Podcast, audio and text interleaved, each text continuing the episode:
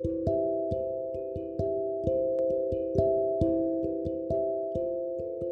導師かなえがお送りする。和の心を日常。に始まります。この番組は和の心を大切にしたいと思う方へ。また引用道や古より伝わる暦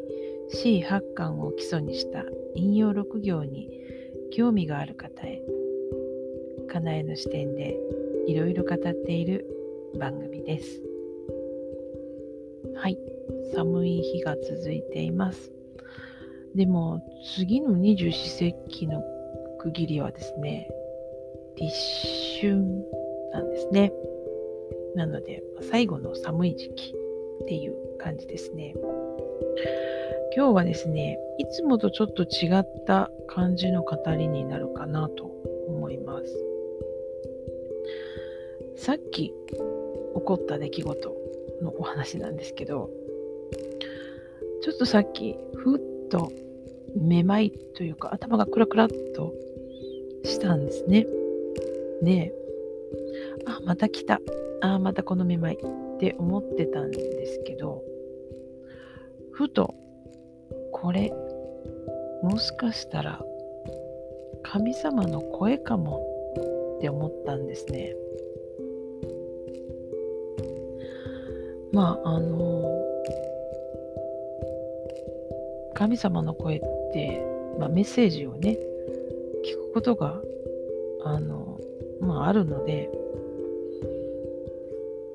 でもその時はちゃんと日本語でメッセージが来るんですよね。だけど稀に言葉じゃない形でメッセージを送ってこられてる時があったりしたのでなんかふとこのめまいはもしかしたら神様からのメッセージかもって思ったので目を閉じてですね念じました神様に対してメッセージを送りました。私にわかる言葉で伝えてくださいと。それを丁寧にお伝えしました。心の中でね。そうすると頭の中に言葉がやってきてその言葉がタイトルにある「自らを疑うな信じよ」というメッセージだったんですね。うん、まああのそんなの信じられないよっていう方も多くおられるのは承知の上なんですけど私の中では信じるも信じないも私に起こった現象なのでお話をしているというところになります。で、このメッセージ自体ですね、自らを疑うな、信じようという、このメッセージが今日自分自身がこう気持ちがぐらついてああ、もう自分ダメだって思った瞬間が確かにあったんですね。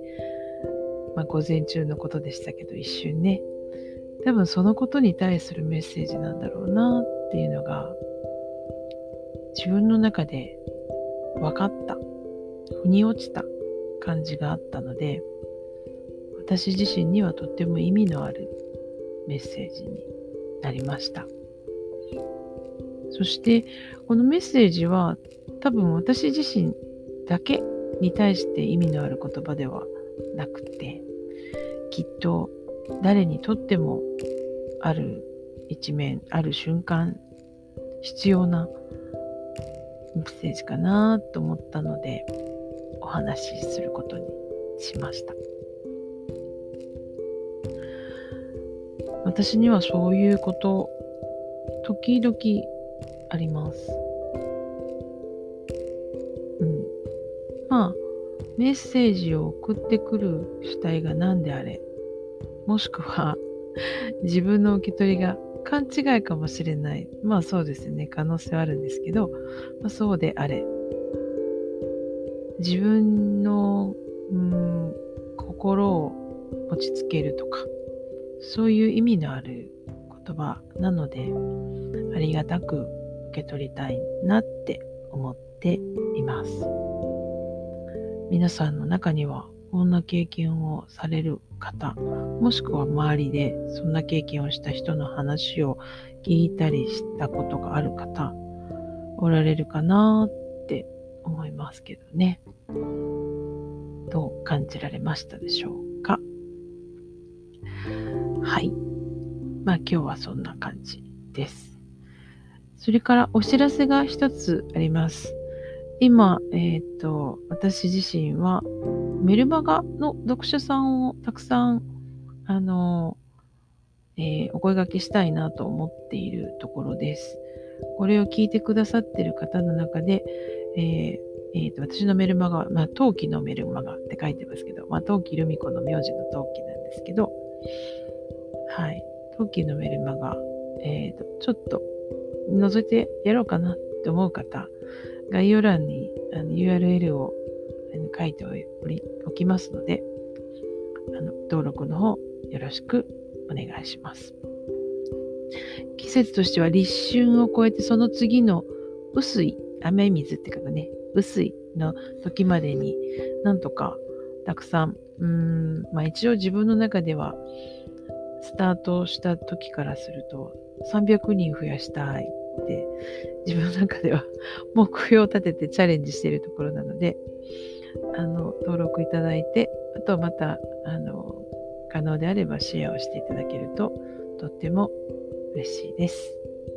では、そんなところで。ではまた、先導し、かなえでした。